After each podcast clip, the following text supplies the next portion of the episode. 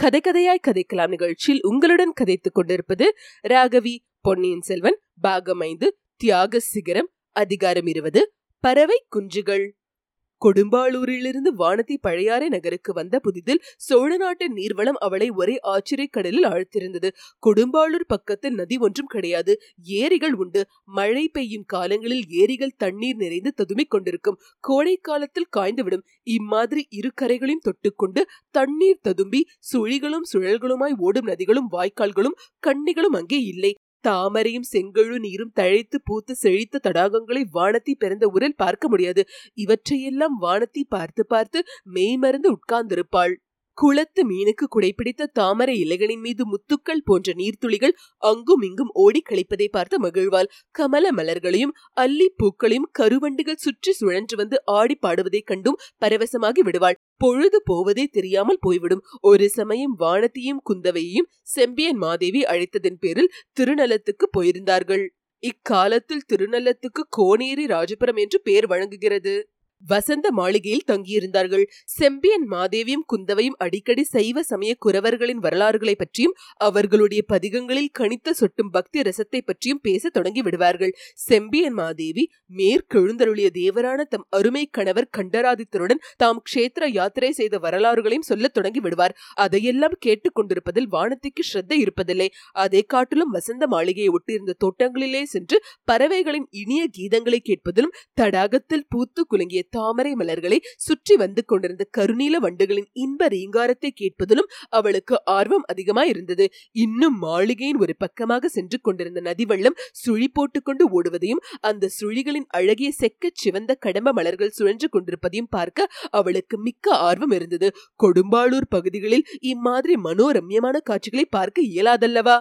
ஒரு நாள் மழவரையர் மகளாரும் இளைய பிராட்டி குந்தவையும் சுவாரஸ்யமாக ஏதோ பேசிக் கொண்டிருந்தார்கள். வானதி அவர்கள் அருகில் சென்றபோது இளைய பிராட்டி வானதி நீ தோட்டத்திற்கு போ சற்று நேரத்திற்கெல்லாம் நானும் வருகிறேன்.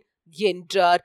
வானதி குதூகலத்துடன் துள்ளி குதித்து ஓடினாள். தோட்டத்தில் சற்று நேரம் சுற்றி அலைந்துவிட்டு தாமரை குளக்கரைக்கு சென்றாள். குளக்கரையில் வானை மறைத்துக் கொண்டு வளர்ந்திருந்த மரங்கள் பல இருந்தன. அவற்றில் நெடுந்துயர்ந்து பல்கி பரவி தழைத்திருந்த இலுப்பை மரம் ஒன்று இருந்தது. இலுப்பை பூக்கள் உதிர்ந்து பூமியை அடியோடு மறைத்துக் கொண்டிருந்தன. அவற்றின் நறுமணம் கம் என்று வீசி தோட்டம் முழுவதும் பரவி இருந்தது. அந்த மரத்தடியில் ஒரு பெரிய வேரின் பேரில் வானத்தை உட்கார்ந்திருந்தாள். அடிமரத்தில் சாய்ந்து கொண்டு மேலும் கீழும் நாலாபுரமும் பார்த்து கொண்டிருந்தாள் பறவை இனங்களின் இனிய கீதங்கள் அவளுடைய செவிகளில் அமுத வெள்ளமாக பாய்ந்து கொண்டிருந்தன. அவள் அந்த நாள் வரை அனுபவித்திராத இன்ப உணர்ச்சி அவள் இதயத்தில் தோன்றியது. அந்த உள்ள களிப்பு அடிக்கடி பொங்கி ததும்பி அவள் மேனியெல்லாம் பரவியது. வாழ்க்கை இவ்வளவு ஆனந்தமயமாக இருக்கக்கூடும் என்று வானத்தி அன்று வரை கனவிலும் கருதியதில்லை. அந்த மரத்தடியிலிருந்து பார்த்தால் சற்று தூரத்தில் ஆற்று வெள்ளம் தெரிந்தது. அவ்வப்போது நதி ஓடத்தின் இனிய காட்சிகளையும் அவள் மரங்களின் இடைவெளி வழியாக பார்த்து கொண்டிருந்தாள். ஒரு முறை யாரோ ஒரு வாலிபன் ஆற்றில் நீந்தி கொண்டிருப்பது தெரிந்தது. செந்நிற நீர் பிரவாகத்தில் அவனுடைய பொன்னொளிர் மேனி பாதி தண்ணீரிலும் பாதி மேலேயும் மிதந்த வனப்புமிக்க காட்சி அவள் உள்ளத்தை கவர்ந்தது. சி யாரோ இளம்பிள்ளை ஒருவனுடைய தோற்றத்தில் தனது கவனம் செல்வது என்ன அசட்டுத்தனம். நாணம் மடம் என்னும் இயல்புகளை தன் உடன் பிறந்த செல்வங்களாக கொண்டிருந்த வானத்திற்கு அந்த எண்ணம் மிக்க கூச்சத்தை உண்டாக்கியது. அவளுடைய உள்ள கட்டுப்பாட்டையும் மீறி கண்கள் மீண்டும் இரண்டொரு தடவை நதி பக்கம் சென்றன. வானத்திக்கு தன் பேரில் கோபமே உண்டாயிற்று. அங்கிருந்து எழுந்து போய்விடலாமா என்று எண்ணினாள். அச்சமயம் வேறொரு நிகழ்ச்சி அவளுடைய உள்ளத்தை கவர்ந்தது. அவள் அமர்ந்திருந்த இடத்துக்கு அருகாமையில் தலைக்கு மேலே பறவை குஞ்சுகளின் கூக்குரலை கேட்டு நிமிர்ந்து பார்த்தாள். அங்கே அவள் கண்ட காட்சி அவளுக்கு ஏக காலத்தில் பரிதாபத்தையும் திகலையும் உண்டாக்கின.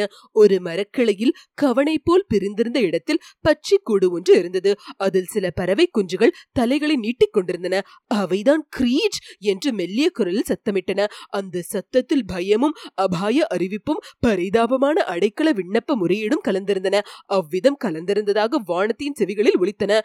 கூட்டுக்கு அருகில் மரக்கிளையில் ஒரு காட்டு பூனை ஏறிக்கொண்டிருந்தது மெல்ல மெல்ல அது கூட்டை நெருங்கி வந்து கொண்டிருந்தது. அதை பார்த்த வானத்தை ஐயோ ஐயோ! என்று சத்தமிட்டாள். அந்த கணத்தில் என்ன என்ன? என்று ஒரு குரல் கேட்டது. யாரோ விரைந்து ஓடி வரும் காலடி சத்தம் கேட்டது. வானத்தை அந்த பக்கம் பார்த்தாள். சற்று முன் நதி வெள்ளத்தில் நீந்தி கொண்டிருந்த வாலிபன் தான் கரையேறி ஓடி வந்து கொண்டிருந்தான் என்பதை அவள் அறிந்தாள். அதே சமயத்தில் எங்கிருந்தோ இரண்டு பெரிய பறவைகள் வந்துவிட்டன. கூட்டை சுற்றி அவை கராபுரா என்று கத்திக் கொண்டு வட்டமிட்டன. அவை குஞ்சுகளின் தாயும் தகப்பனுமாகவே இருக்க வேண்டும். குஞ்சுகளை காப்பாற்றுவதற்காக அவை அவசரமாக வந்திருக்க வேண்டும் என்பதை வானத்தை உணர்ந்தாள். இரண்டும் நீள மூக்குகள் உள்ள பறவைகள். மரம் கொத்தி பறவைகள் என்பவை இவைதான் போலும் ஒரு பறவை கூட்டை சுற்றி அதிகமாக வட்டமிட்டது. இன்னொன்று பூனையை நெருங்கி அதை மூக்கினால் கொத்தி தாக்கும் பாவனையுடன் சத்தமிட்டது. பூனை அந்த பறவையினால் ஒன்றும் செய்துவிட முடியாது. பூனையின் வாயில் அகப்பட்டால் மறுகணம் அதன் வயிற்றுக்குள்ளே போய்விட வேண்டியதுதான். ஆயினும் தன் குஞ்சுகளை காப்பாற்றுவதற்காக அந்த பறவை அப்படி தீரத்துடன் போராடியது. தாயையும் தகப்பனையும் இளம் பிராயத்திலேயே எழுந்துவிட்ட வானத்திற்கு அந்த காட்சி மிக்க மனக்கசிவை உண்டாக்கியது. பூனை சற்று சும்மா இருந்துவிட்டு திடீரென்று முன்னங்கால் ஒன்றை கூட்டின் பக்கம் நீட்டியது. பறவை குஞ்சுகள் இருந்த கூட்டின் ஒரு முனையும் தொட்டுவிட்டது.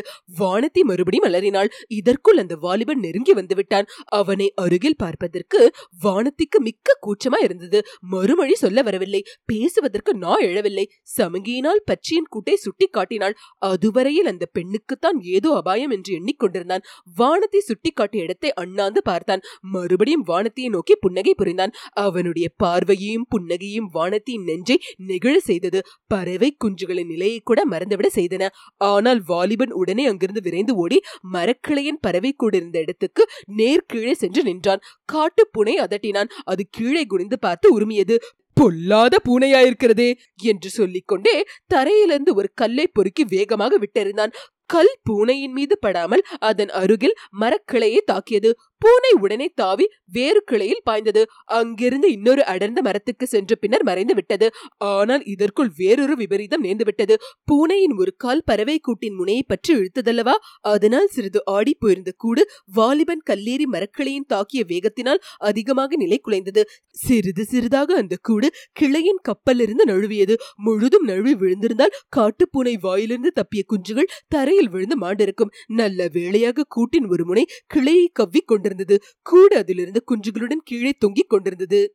குஞ்சுகளின் உயிர்கள் ஊசலாடின மரங்கொத்தி பறவைகள் முன்னைவிட பீதியுடன் அலறிக்கொண்டு குஞ்சுகள் இருந்த கூட்டை சுற்றி சுற்றி வந்தன.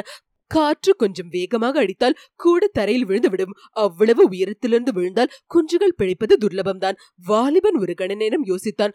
முதலில் மரத்தின் மேல் தாவி ஏற அவன் எண்ணியதாக தோன்றியது. மறுகணத்தில் மனத்தை மாற்றிக்கொண்டதாக காணப்பட்டது. வானத்தையை பார்த்து பெண்ணே சற்று இங்கே வா. கூடு கீழே விழுந்தால் உன் சேலை தலைப்பினால் பிடித்துக்கொள். இதோ நான் ஒரு நொடியில் திரும்பி வருகிறேன் என்று சொல்லிவிட்டு ஓடினான். அவன் சொன்னபடியே மிக சொற்ப நேரத்தில் திரும்பி வந்தான். ஆனால் இப்போது அவன் நடந்து வரவில்லை. யானை மீது ஏறிக்கொண்டு வந்தான். வானத்திற்கு அவன் என்ன செய்ய போகிறான் என்பது ஒருவாறு தெரிந்துவிட்டது.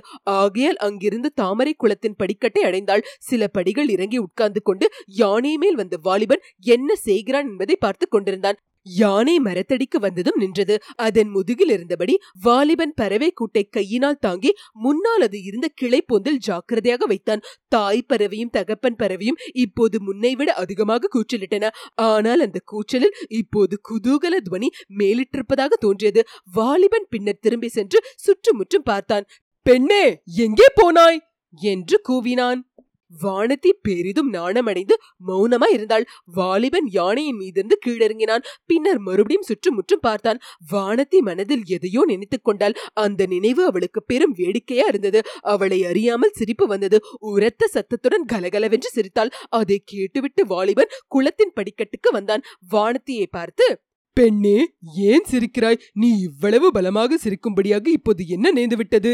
என்றான். வாலிபன் குரல் வானத்தின் செவிகளில் விழுந்ததும் மறுபடி முன்போல் அவளுடைய நெஞ்சம் நெகிழ்ந்து பொங்கிற்று. கூச்சம் முன்னிலும் அதிகமாயிற்று. அவனை ஏறிட்டு பார்க்க முடியாதபடியால் அப்புறமும் இப்புறமும் பார்த்து கொண்டிருந்தாள். பெண்ணே ஏன் சிரித்தாய்? சொல்ல மாட்டாயா? என்று மீண்டும் வாலிபன் கேட்டான். வானத்தின் மனத்தை திடப்படுத்திக் கொண்டு ஒன்றுமில்லை. நீ பெரிய வீரனா இருக்கிறாயே என்று எண்ணி சிரித்தேன். பூனையோடு சண்டை போடுவதற்கு யானையின் பேரில் வந்தாயல்லவா? என்று கேட்டாள். அதை கேட்டு வாலிபனும் சிரித்தான். பெண்ணே அது பூனைதானா? நீ போட்ட கூக்குரலை கேட்டு புலியோ என்று பயந்து விட்டேன் என்று சொன்னான். வானத்துக்கு இதற்குள் துணிவு வந்துவிட்டது. அவளிடமிருந்து கூச்சமும் குறைந்து விட்டது ஆஹா அப்படியா? புலிக்கொடி பறக்கும் சோழ நாட்டில் புலியை கண்டுதான் எதற்காக பயப்பட வேண்டும்? நீ பாண்டிய நாட்டானா? என்றாள். அதை கேட்ட வாலிபனின் முகம் முன்னை காட்டிலும் சற்று அதிகமாக மலர்ச்சி அடைந்தது பெண்ணே நான் வேற்று நாட்டவன் அல்ல. இந்த சோழ நாட்டை சேர்ந்தவன் தான் யானை மீது ஏறி வேறு போர்க்களங்களுக்கு சென்றிருக்கிறேன். நீ யார்? எந்த ஊர் பெண்? பெரிய வாயாடி பெண்ணா இருக்கிறாயே. என்றான். யானை பாகா மரியாதையாக பேசு. நான் யாரா இருந்தால் உனக்கு என்ன? எதற்காக அதை பெற்று கேட்கிறாய்? என்றாள் வானதி. சரி அப்படியானால் நான் கேட்கவில்லை. பெரிய எடுத்து பெண் போலிருக்கிறது. போகிறேன். என்று சொல்லிவிட்டு அந்த வாலிபன் படியேறி மேலே போனான். வானத்தி மறுபடியும் விளையாட்டு பரிகாசம் துணித்த குரலில் யானை பாகா யானை பாகா என்னையும் உன் யானையின் மேல் ஏற்றிக்கொண்டு போகிறாயா? என்றாள். சரி ஏற்றிக்கொண்டு போகிறேன். எனக்கு என்ன கூலி தருவாய்? என்று கேட்டான். கூலியா? என் பெரியப்பாவிடம் சொல்லி உனக்கு கொடும்பாளூர் அரண்மனையில் உத்தியோகம் வாங்கித் தருகிறேன். இல்லாவிட்டால் யானை படைக்கு சேனாதிபதியாக்க செய்கிறேன் என்றாள் வானதி. ஓஹோ! குடும்பாளூர் இளவரசியா தாங்கள்?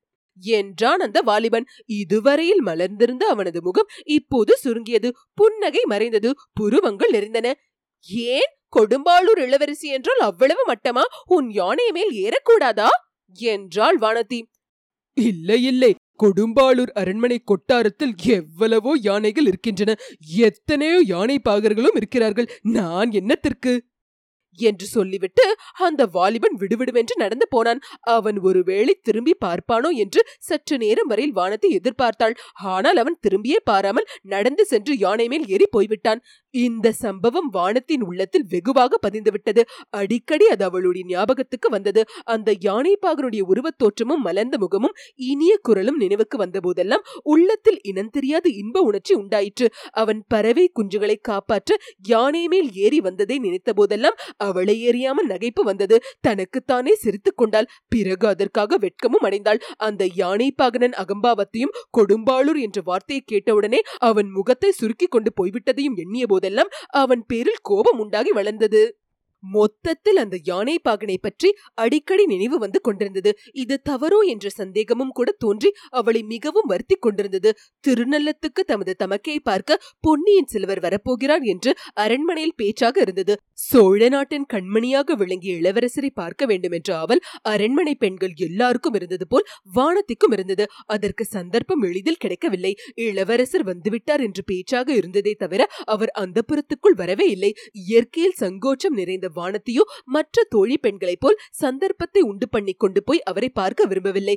திருநள்ளத்தை விட்டு இளவரசர் புறப்பட்ட அன்றைக்குத்தான் அரண்மனை மேல் மாடத்தில் நின்று வானத்தை பொன்னியின் சிவரை பார்க்க நேர்ந்தது. அவர் யானை மீது ஏறி பிரயாணமாகி கொண்டிருந்தார். வானத்தை தன் கண்களை நம்ப முடியவில்லை என்றால் அது சம்பிரதாய வார்த்தை என்று யானை பாகன் என்று தான் எண்ணி கேலி பேசி சிரித்து அதிகாரம் செய்யவும் துணிந்த வாலிபனே இந்த மாநிலம் போற்றும் இளவரசர் அருள்மொழிவர்மன் என்று கண்டால் வானத்திற்கு அவளுடைய கண்களை எப்படி நம்ப முடியும். பின்னர் பக்கத்தில் இருந்த பெண்களை பலமுறை கேட்டுத்தான் அதை நிச்சயம் செய்து கொண்டாள். இதனால் அவள் அடைந்த அவமானத்தையும் மனவேதனையும் சொல்லி சாத்தியமில்லை. உலகம் ஆள பிறந்தவருக்கு கொடும்பாளூர் அரண்மனை யானை கொட்டார தலைவன் உத்தியோகம் செய்து வைப்பதாக தான் சொன்னதை அவள் நினைத்தபோது ஒரு பக்கம் சிரிப்பு வந்தது. அதே சமயத்தில் கண்களில் கண்ணீர் வந்தது. தன்னுடைய மூடத்தனத்தை நினைத்து வருந்தினாள். அப்போது அவருடைய முகம் சுருங்கியதன் காரணம் அவரை யானை பாகா என்று அழைத்ததுதான் என்று நம்பினாள். நாணம் மடம் அச்சம் பயிர்ப்பு என்னும் குணங்களில் ஒன்றும் இல்லாத பெண் என்றுதான் தன்னை பற்றி அவர் எண்ணியிருப்பார். இதை நினைத்தபோது வானத்தின் உள்ளம் அடைந்த வேதனைக்கு அளவே இல்லை. ஆற்றிலோ குளத்திலோ விழுந்து உயிரே விட்டுவிடலாமா என்று கூட பலமுறை எண்ணினாள். இளைய பிராட்டி குந்தவையிடம் தான் செய்த குற்றத்தை சொல்லிவிட பலமுறை முயன்றாள். ஆனால் அதற்கு துணிவு வரவில்லை. நான் எழவில்லை. இளவரசரே குந்தவையிடம் சொல்லியிருந்தால் அவரே தன்னிடம் கேட்டிருப்பார். குந்தவை தேவி கேளாததினால் இளவரசர் சொல்லவில்லை என்று முடிவு செய்தாள். எத்தனையோ மனவேதனைக்கு மத்தியில் இந்த எண்ணம் அவளுக்கு சிறிது ஆறுதல் அளித்தது. என்றைக்காவது ஒரு நாள் பொன்னியின் செல்வரிடம் நேரில் மன்னிப்பு கேட்டுக்கொண்ட பிறகு உயிரை விட்டுவிடலாம் என்று கருதினாள். ஆனால் அதற்கும் தைரியம் வரவில்லை. பழையாறைக்கு போன பிறகு இளவரசரை சந்திக்கும் சந்தர்ப்பம் நேரலாம் என்று தோன்றிய போதெல்லாம் ஓடி ஒளிந்து கொண்டாள். இளவரசரின் முன்னால் போவதைக் காட்டிலும் உயிரையே விட்டுவிடலாம் என்று கருதினாள். திருநள்ளத்தில் நடந்ததை அறியாத இளைய பிராட்டியும் அவளுடைய தோழிமார்களும் இந்த பெண் இவ்வளவு கூச்சப்படுகிறாளே என்று மட்டும் ஆச்சரியப்பட்டார்கள். அவளுடைய பயந்த சுபாவத்தோடு இதுவும் சேர்ந்தது என்று நினைத்தார்கள். பொன்னியின் செல்வர் தன்னிடம் அருவறுப்பு கொள்வதற்கு வேறு முக்கிய காரணமும் உண்டு என்பதை வானத்தை விரைவில் அறிந்து கொண்டாள். இளவரசர் அருள்மொழிவர்மர் ஒரு காலத்தில் உலகமாளும் சக்கரவர்த்தி யாவார் என்றும் பலரும் நம்பியது போல் அவளுடைய பிறந்த வீட்டிலும் நம்பினார்கள். அதனால் அவளை அருள்மொழிவர்மருக்கு மனம் செய்து வைத்துவிட வேண்டும் என்று அவளுடைய பெரிய தகப்பனார் திட்டமிட்டிருந்தார் என்பது வானத்திற்கு ஒருவாறு தெரிந்திருந்தது. அந்த நோக்கத்துடனே அவளை பழையாருக்கு பூதி விக்ரமகேசரி அனுப்பி வைத்திருப்பதாக குந்தவை தேவியின் மற்ற தோழி பெண்கள் அடிக்கடி ஜாடை மாடியாக பேசிக் கொள்வார்கள். சில சமயம் வானத்தியிடமே சொல்லி பரிகசிப்பார்கள். ஆகையினாலே தானே நீ இளவரசர் முன்னாலே போக மாட்டேன் என்கிறாய்? எங்களுக்கு தெரியாதா உன் கள்ளத்தனம்? என்பார்கள். இந்த வார்த்தைகள் வானத்தியின் காதல் நாராசமாக விழுந்தன. தான் கொடும்பாளூர் பெண் என்று அறிந்ததும் யானை பாகனுடைய முகம் சுருங்கியதன் காரணம் இதுவாகவே இருக்கலாம் அல்லவா? இவ்வாறெல்லாம் வானத்தின் இளம் உள்ளம் கொந்தளித்துக் கொண்டிருந்த நிலைமையிலேதான் ஒரு நாள் பொன்னியின் செல்வர் ஈழத்து போருக்கு புறப்பட்டார். அன்றைக்கு அரண்மனையிலிருந்து எல்லா தோழி பெண்களும் கையில் மங்கள தீபங்களுடன் நின்று அவரை வாழ்த்தி அனுப்ப ஏற்பாடாய் இருந்தது. இந்த சமயத்திலும் வர முடியாது என்று மறுக்க வானத்தினால் இயலவில்லை. போருக்கு புறப்படும் இளவரசரை ஒருமுறை பார்த்துவிட வேண்டும் என்ற ஆர்வமும் அவள் உள்ளத்தில் பொங்கியது. வாய் திறந்து பேசாவிட்டாலும் தன் முகபாவத்தை கொண்டும் நயன பாஷையினாலும் அவரிடம் மன்னிப்பு கேட்டுக்கொள்ளலாம் என்ற சபலமும் இருந்தது. ஆனால் அவள் எண்ணியதற்கெல்லாம் மாறான சம்பவம் நடந்துவிட்டது. இளவரசர் அருகில் வந்து அவளை ஏறிட்டு பார்த்ததும் வானத்தை உணர்விழந்த தீபத்தையும் போட்டுவிட்டு தரையில் விழுந்து முற்றையானாள் இதன் பிறகு நிகழ்ந்தவையெல்லாம் வாசகர்கள் அறிந்தவைதாமல்லவா? ஓட்டுக்கூரை ஓடத்தில் மிதந்து சென்று கொண்டிருந்த வானத்தி திருநள்ளத்தை அணுகிய போது அவளுடைய உள்ளத்தில் மேற்கூறிய சம்பவங்கள் ஒன்றன் பின் ஒன்றாக வந்து சென்றன. பொன்னியின் செல்வருக்கு தன் மீது அனுதாபம் உண்டு என்பதை அவள் உணர்ந்திருந்தாள். அதை அவர் இளைய பிராட்டி மூலமாகவும் நேரிலேயும் தெரிவித்ததும் உண்டு. ஆனால் அவருடைய அன்பு பூரணமடையாத வண்ணம் அவ்வப்போது தடை செய்து முட்டுக்கட்டை ஒன்றும் இருந்தது. அது இன்னதென்பதை அவள் அறிந்திருந்தாள். இளவரசர் ஒரு காலத்தில் சக்கரவர்த்தி ஆகலாம் என்னும் எண்ணத்தின் பேரில் அவளை அவர் கழுத்தில் கட்டிவிட பார்க்கிறார்கள் என்று இளவரசர் நம்பியதுதான் அந்த முட்டுக்கட்டை. இவ்விதம் அவர் நம்புவதற்கு காரணம் இல்லாமற் போகவில்லை. வானத்தியின் பெரிய தந்தை இதை பற்றி பலமுறை பேசியதுண்டு. ஏன் இளைய பிராட்டி குந்தவை தேவியே இந்த சதி ஆலோசனையில் சம்பந்தப்பட்டவர்தாம்? அது இன்னும் பலருக்கு தெரிந்திருந்தது. அந்த ஊடக பணக்கார பெண் பூங்குழலி கூட அதை குறிப்பிட்டு பரிகாசம் செய்யவில்லையா? ஆகையால் இளவரசர் மனத்தில் அந்த எண்ணம் தங்கி நின்று அவருடைய அன்புக்கே ஒரு முட்டுக்கட்டையாக இருந்ததில் வியப்பில்லைதான். ஆனால் சற்று முன் வானத்தை செய்த சபதத்தை இளவரசர் அறிய நேரும்போது அந்த முட்டுக்கட்டை நீங்கிவிடுமல்லவா? அதை அவர் அறியுமாறு நேரிடுமா? தானே அவரிடம் சொல்லிவிட்டால் என்ன? அடி அசட்டு வானத்தை உனக்குத்தான் அவர் முன்னால் நின்றால் வாய் அடைத்து போய்விடுகிறதே. அவரை யானைப்பாகன் என்று நீ எண்ணிய போது இந்த திருநல்லத்தில் சக்கரவட்டமாக பேசி அவரிடம் வாயாடி பெண் என்ற பெயரும் பெற்றாய். அதற்கு பிறகு அவரை முகமெடுத்து பார்க்கவும் வாய் திறந்து பேசவும் உன்னால் முடியவில்லையே. அனாதை வானத்தி மறுமுறை நீ இளவரசரை பார்க்க நேரும்போது போது அப்படி மோசம் போய்விடாதே. துணிச்சலுடன் உன் மனத்தில் உள்ளதை சொல்லிவிடு. நீங்கள் சிங்காதனம் ஏறினாலும் நான் ஏறமாட்டேன். அவ்வாறு சபதம் செய்திருக்கிறேன். தாங்கள் வேறும் யானை பாகனாகவே இருந்து என்னையும் தங்களுடன் யானை மீது ஏற்றிக்கொண்டு ஒரு தடவை சென்றால் அதையே சொர்க்க வாழ்விலும் மேலாக கருதுவேன் என்று தைரியமாக சொல்லிவிடு. எல்லாம் சரிதான். ஆனால் அவ்விதம் சொல்வதற்கு சந்தர்ப்பம் கிடைக்குமா? இந்த வெள்ளம் என்னை எங்கே கொண்டு போய் சேர்க்க போகிறதோ? கரை சேராமலே முழுகி செத்து போய் விடுவேனோ? ஒரு நாளும் அவ்விதம் நேராது. அதோ கரை தெரிகிறதே. திருநல்லத்து வசந்த மாளிகையின் மகுடு கலசம் தெரிகிறதே. ஆஹா இளவரசர் யானை மேல் ஏறி வந்து பறவை குஞ்சுகளை காப்பாற்றியதும் என்னுடன் இதமாக பேசியதும் நேற்று நடந்தது போலல்லவா தோன்றுகின்றன? இது என்ன? அதோ ஒரு யானை. அதன் பேரில் ஒரு யானை பாகன். வெள்ளத்தின் வேகத்தை அந்த யானை எவ்வளவு அலட்சியமாக முண்டிக்கொண்டு குன்று நகருவது போல் நகர்கிறது. அதோ கரை ஏறிவிட்டது. கரையோடு மேற்கு நோக்கி செல்கிறது. யானையின் மேல் கம்பீரமாக உட்கார்ந்திருப்பவன் யாராயிருக்கும்? ஒருவேளை சீ இது என்ன பைத்தியக்கார எண்ணம்? இளவரசர் இங்கே எதற்காக இப்படி தனியாக யானை மீது வருகிறார்? ஒரு முறை யானை மீது வந்த இளவரசரை யானை பாகன் என்று நான் எண்ணிவிட்டால் அப்புறம் எந்த யானை பாகனை கண்டாலும் இளவரசரா இருக்கலாம் என்று சந்தேகிக்க வேண்டுமா? என்ன அறிவீனம்? இருந்தாலும் இவன் வெறும் யானை பாகனாகவே இருந்தாலும் எனக்கு ஒருவேளை உதவி செய்யக்கூடும் அல்லவா? என்னை இந்த ஓட்டுக்கூரை இடத்திலிருந்து இந்த பெரு வெள்ளத்திலிருந்து கரையேற்றி விடலாம் அல்லவா? நான் யார் என்று சொன்னால் என்னை யானை மேல் ஏற்றி பொன்னியின் செல்வரிடம் அழைத்துக் கொண்டு போகவும் கூடுமல்லவா இத்தகைய எண்ணம் தோன்றியதும் வானத்தை யானை பாகா யானை பாகா என்று கூவி அழைத்தாள்.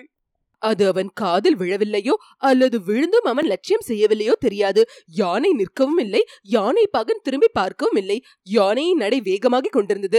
வெகு சீக்கிரத்தில் நதிக்கரையின் வளைவு ஒன்றில் திரும்பி யானையும் யானை பாகனும் மறைந்து விட்டனர். வானத்தை இந்த ஏமாற்றத்தை பற்றி எண்ணமிடுவதற்குள் பெரும் பீதிகரமான மற்றொரு எண்ணம் அவள் மனதில் உதித்தது. ஓட்டுக்குறை திடீரென்று அதிவேகமாக சுழன்று செல்ல தொடங்கியதாக தோன்றியது. ஆமாம் ஆற்று வெள்ளம் அங்கே அதிகமான வேகத்தை அடைந்திருந்தது. நதிக்கரையும் அதன் ஓரத்தில் வளர்ந்திருந்த பிரம்மாண்டமான விருட்சங்களின் தடிமனான வேர்களும் அவளுடைய சமீபத்தில் விரைந்து வந்து கொண்டிருந்தன. ஓட்டுக்கூரை ஓட மரங்களின் வேர்களில் மோதிக்கொள்ளப் போவது நிச்சயம். மோதிக்கொண்டதும் தூள் தூளாகி தண்ணீரில் மூழ்கிவிடும். பிறகு தன்னுடைய கதி என்ன? தப்பி பிழைத்து கரையேற முடியுமா? சுழல்களில் சிக்கி மரங்களின் வேர்களில் அடிபட்டு சாக நேரிடுமா? ஐயோ இது என்ன? அந்த மரங்களின் வேர்களுக்கு மத்தியில் பயங்கரமான முதலை ஒன்று வாயை பிளந்து கொண்டிருக்கிறதே அது உண்மை முதலையா அல்லது பொம்மையா? அல்லது என் உள்ளத்தின் பிரமையா? இதோ கரை நெருங்கிவிட்டது. மரங்களின் வேர்களின் மேல் ஒட்டுக்குறை மோதிக்கொள்ளப் போகிறது. வானத்தை தன் கண்களை இறுக்கி மூடிக்கொண்டாள். தாயே துர்கா பரமேஸ்வரி தாய் தந்தையற்ற இந்த அனாதை பெண்ணுக்கு நீதான் கதி. என்னை உன் பாதங்களில் சேர்த்துக்கொள் என்று பிரார்த்தனை செய்தாள். இத்துடன் அதிகாரம் இருவது முற்றிற்று. கேட்டு கதைக்கலாம் நிகழ்ச்சியை கேட்டு எங்களை ஆதரிக்கும் அன்பர்கள் அனைவருக்கும் எங்கள் சிரம் தாழ்ந்த வணக்கங்கள். மேலும் நன்கொடை மூலம் ஆதரவு அளிக்க விரும்புவோர் W W W dot K two கதைக்கலாம் டாட் காம் என்ற இணையதளத்தின் மூலம் சேர்ப்பிக்கலாம். கே டூ கதைக்கலாம் அலைவரிசையை உங்கள் உற்றார் உறவினருக்கு பகிர்ந்து மேலும் ஆதரவு அளிக்குமாறு விண்ணப்பிக்கிறோம். நன்றி வணக்கம்.